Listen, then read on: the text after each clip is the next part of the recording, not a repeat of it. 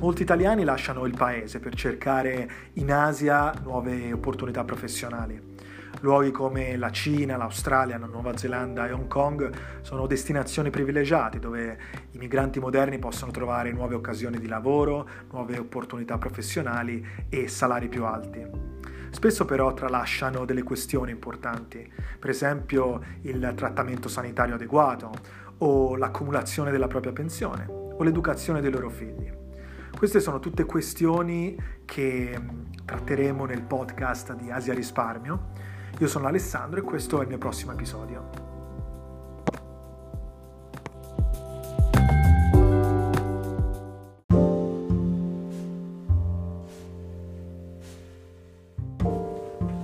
Stavo leggendo stamattina questo articolo molto interessante sul,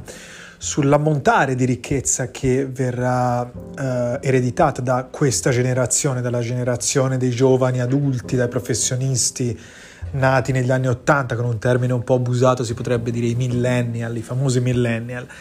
Questi millennial, nati appunto negli anni Ottanta, di cui faccio parte anch'io,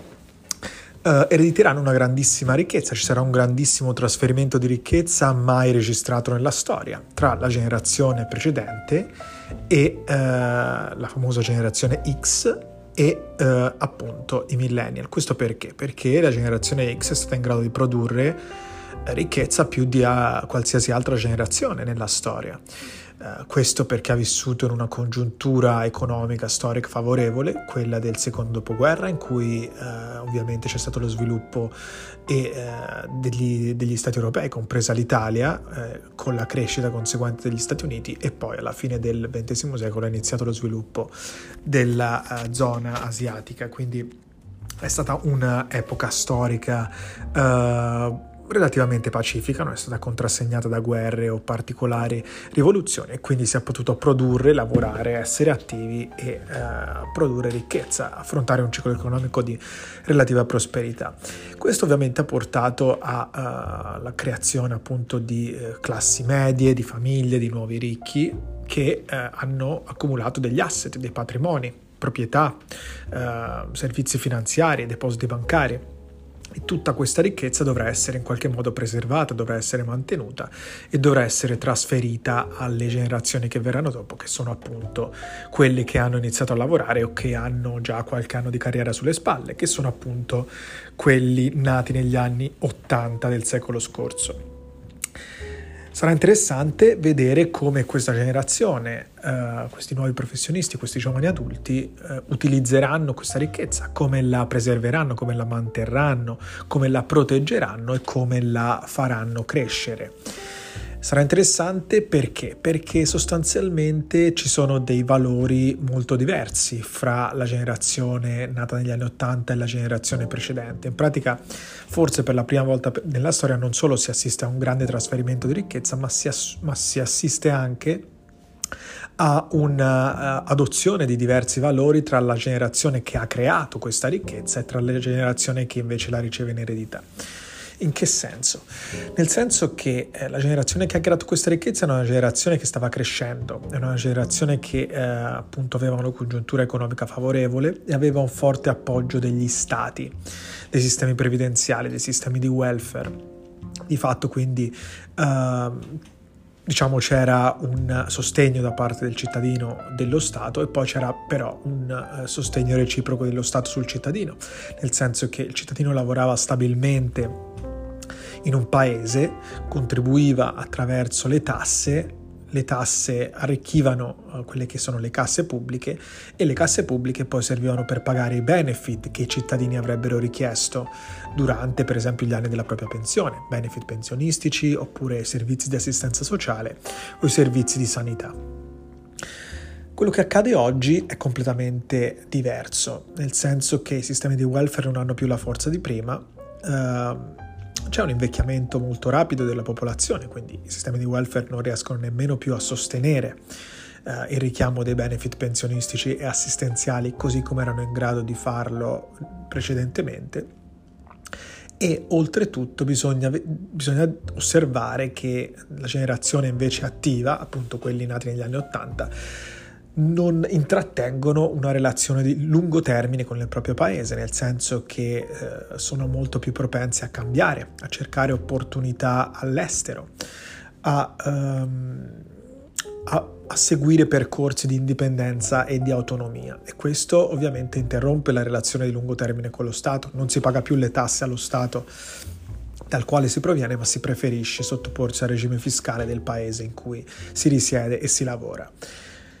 Questo ovviamente porta a un tipo di amministrazione diversa delle proprie finanze, un tipo di amministrazione molto più diretta, molto più indipendente, molto più autonoma, molto meno basata sul sostegno dello Stato e molto più invece legata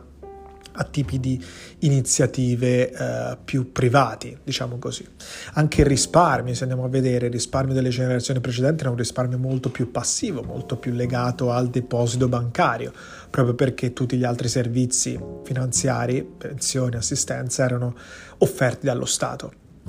mentre al giorno d'oggi, lavorando all'estero e spostandosi, bisogna in qualche modo mettere al lavoro i nostri capitali, non si può più soltanto accumularli in banca, perché attraverso la messa a lavoro dei nostri capitali possiamo crearci questi benefit che appunto lo Stato non, non, non, ci, non ci, darà più, insomma. E quindi uh, si assiste a un paradigma, diciamo, completamente diverso di gestione delle finanze e uh, alla base della, della, nuova gestione, della gestione di quelli nati negli anni 80 di, dei giovani adulti, vi è, come dicevo, l'investimento, vi è l'allocazione di capitali, vi è la messa in moto di eh, capitale finanziario. Secondo una ricerca che appunto stavo leggendo stamattina, uh, l'89% di uh, millennial, chiamiamoli così ancora una volta, uh, intervistati in, una ricerca su un campione americano, afferma di investire, di investire, di essere attivo in pratiche di investimento, di allocazione di capitale, di uh, utilizzo di servizi finanziari. Uh, la cosa interessante è che uh, pur essendo ovviamente una generazione molto uh, connessa dal punto di vista tecnologico e anche molto vicina alle tecnologie, essendo cresciuta in un contesto storico di grande sviluppo dal punto di vista tecnologico, per questi investimenti eh, la gran parte degli intervistati eh, più del 70% decreta di, um, di, di, utilizzare servizi, diciamo così, attraverso uh, forme di consulenza, quindi di preferire ancora l'essere umano che, um, che dà informazione e dà assistenza alla persona i suoi investimenti piuttosto che utilizzare robo advisors, app e servizi di e-shopping che sono ovviamente già disponibili. Esistono piattaforme che permettono all'individuo di fare investimenti per conto proprio, però appunto anche millennial sembra che per questo abbiano un pochino preso dai propri genitori, sebbene appunto abbiano caratteristiche molto diverse come si diceva prima, nel senso che il... Uh, il fatto di avere una vicinanza di tipo umano per l'amministrazione delle proprie finanze è ancora qualcosa che viene richiesto. Forse perché l'alfabetizzazione finanziaria non ha ancora raggiunto livelli molto alti. In questo senso potremmo dire che è vero che la nuova generazione deve investire di più per creare delle certezze finanziarie rispetto alla generazione precedente che invece poteva permettersi di non investire perché aveva già le sue certezze finanziarie create dallo Stato grazie al finanziamento fiscale. Uh, però nonostante appunto debba investire di più non ha ancora sviluppato alti livelli di, uh, di financial literacy, quella che viene definita appunto in italiano alfabetizzazione finanziaria, ossia una conoscenza completa a livello nozionale, a livello pratico di possibilità, di opportunità di investire. Uh, e quindi appunto ri, uh, richiede ancora l'intervento del, del, proprio consulente, di una persona comunque di fiducia che abbia un certo livello di expertise in questa disciplina e permetta appunto di guidarli in questo viaggio di opportunità e possibilità per quanto riguarda l'industria delle finanze personali. Uh, interessante ovviamente considerare come questa nuova generazione eh, creerà proteggerà e manterrà la propria ricchezza. Bisogna considerare anche che uh, vi sono nuovi valori all'interno di questa nuova uh, classe di lavoratori rispetto ai propri genitori. I propri genitori, come dicevamo, avevano un concetto prioritario di sicurezza, di stabilità, cercare il lavoro stabile, il posto fisso, eh, mantenere una relazione di lungo termine con lo Stato, assicurarsi una pensione attraverso il pagamento continuo e costante e regolare dei contributi. Insomma, la sicurezza era al primo posto e veniva anche messa prima magari anche di un certo livello di indipendenza, di autonomia, di sviluppo personale, si preferiva magari avere un lavoro stabile che non aggradava esattamente quelle che erano le preferenze della persona, che però appunto garantiva stabilità, era, era abbastanza certo, era abbastanza stabile, quindi permetteva di entrare in quel meccanismo di avere un salario fisso, avere una contribuzione fissa allo Stato e di conseguenza in futuro assicurarsi una pensione. Mentre le generazioni di oggi considerano ovviamente importante la sicurezza, perché ovviamente la sicurezza è un desiderio eh, basilare e naturale dell'essere umano, però probabilmente essendo nati già in un contesto uh, che gli conferiva uno status abbastanza buono, nessuno, nella generazione dei millennial, eh, tutti quanti avevamo già un livello di ricchezza buono, magari non eravamo ultra ricchi, però avevamo già uno status di middle class, di classe media che ci permetteva di, di vivere al di sopra del livello di povertà, diciamo così, cosa che magari le generazioni precedenti non avevano in maniera così chiara, venendo fuori da periodi anche uh, difficili, se si pensa che la prima parte del Novecento è stata caratterizzata da guerre, rivoluzioni e, e situazioni economiche abbastanza difficili. Quindi se per loro la sicurezza, la ricerca della stabilità era centrale, per una generazione nata invece, tra virgolette, già ricca, uh, altri valori assumono la priorità. Per esempio la ricerca di indipendenza, la ricerca di autonomia, la ricerca di controllo eh, sulle proprie finanze, sul proprio lavoro, sul proprio percorso professionale. Questo lo si vede per esempio nel numero di persone che vanno all'estero. Eh, perché vanno all'estero? Perché cercano opportunità migliori. Andiamo all'estero perché ci sono zone geografiche del mondo che oggi offrono possibilità di sviluppo professionale e di carriera che l'Italia non offre e quindi si cerca di appunto di andare dietro a un un percorso più autonomo piuttosto che cercare il posto vicino casa e cercare questo tipo di certezze. Questo ovviamente lo, lo, vediamo a livello professionale, ma si ripercuote anche nella maniera in cui si gestiscono le proprie finanze o quelle che si erediteranno dai nostri genitori. Si preferisce per esempio un controllo più diretto e più autonomo rispetto ad avere lo Stato che controlla le nostre finanze. Uh, lo Stato, il welfare generale funzionava bene in un periodo in cui servivano delle certezze, cioè serviva qualcuno che ridistribuisse ricchezza e garantisse all'individuo uno stile di vita al di sopra del livello di povertà. Quindi si decideva, si accettava di buon grado di finanziare questo tipo di sicurezza sociale, anche attraverso le tasse, per avere questo tipo di trattamenti e questo tipo di sicurezza. Oggi la tassa è vista come una deduzione dal proprio salario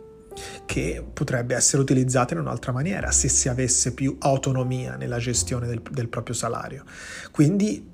tante persone non sono disposte, tanti individui di questi, nati negli anni 80, nati nell'ultimo periodo del Novecento,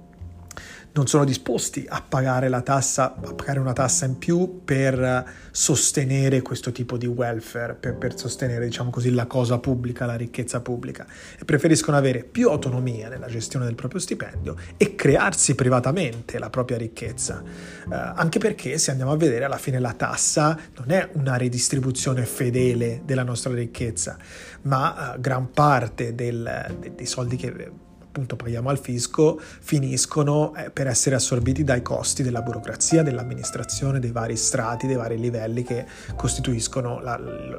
gli apparati statali, gli enti, la cosa pubblica. Quindi si preferisce il controllo diretto anche perché lo si eh, percepisce in qualche modo come una gestione più ottimizzata delle nostre finanze, sul quale si può avere un controllo più diretto, un monitoraggio continuo e anche eh, parametri di scelta più flessibili e più uh, legati alle nostre scelte. Le pensioni private, a differenza delle pensioni pubbliche, danno all'individuo scelte maggiori. Si può scegliere la nostra età pensionabile teoricamente senza farla scegliere dalla legge. Uh, se uno contribuisce in un certo modo per un certo numero di anni, può arrivare a prendere la pensione e a, e a maturare una renta negli anni che desidera. Per cui ecco, questi valori, questo tipo di, anche di, di, di, modo di pianificare la propria ricchezza è molto più compatibile con i valori di indipendenza, di autonomia e di controllo e di sviluppo personale che questa generazione eh, richiede.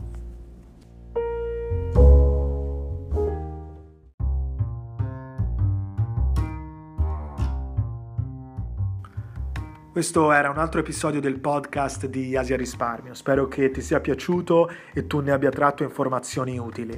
Se vuoi saperne di più oppure vuoi fare una chiacchierata in privato, contattami con un messaggio su LinkedIn. Mi trovi sul profilo Alessandro Meccheri, scritto Alessandro M-E-C-C-H-E-R-I, Meccheri oppure puoi partecipare alla mia newsletter, puoi venire sul mio sito asiarisparmio.com e lasciare la tua email. In ogni caso spero di sentirti presto al prossimo episodio del podcast di Asia Risparmio. Ciao ciao!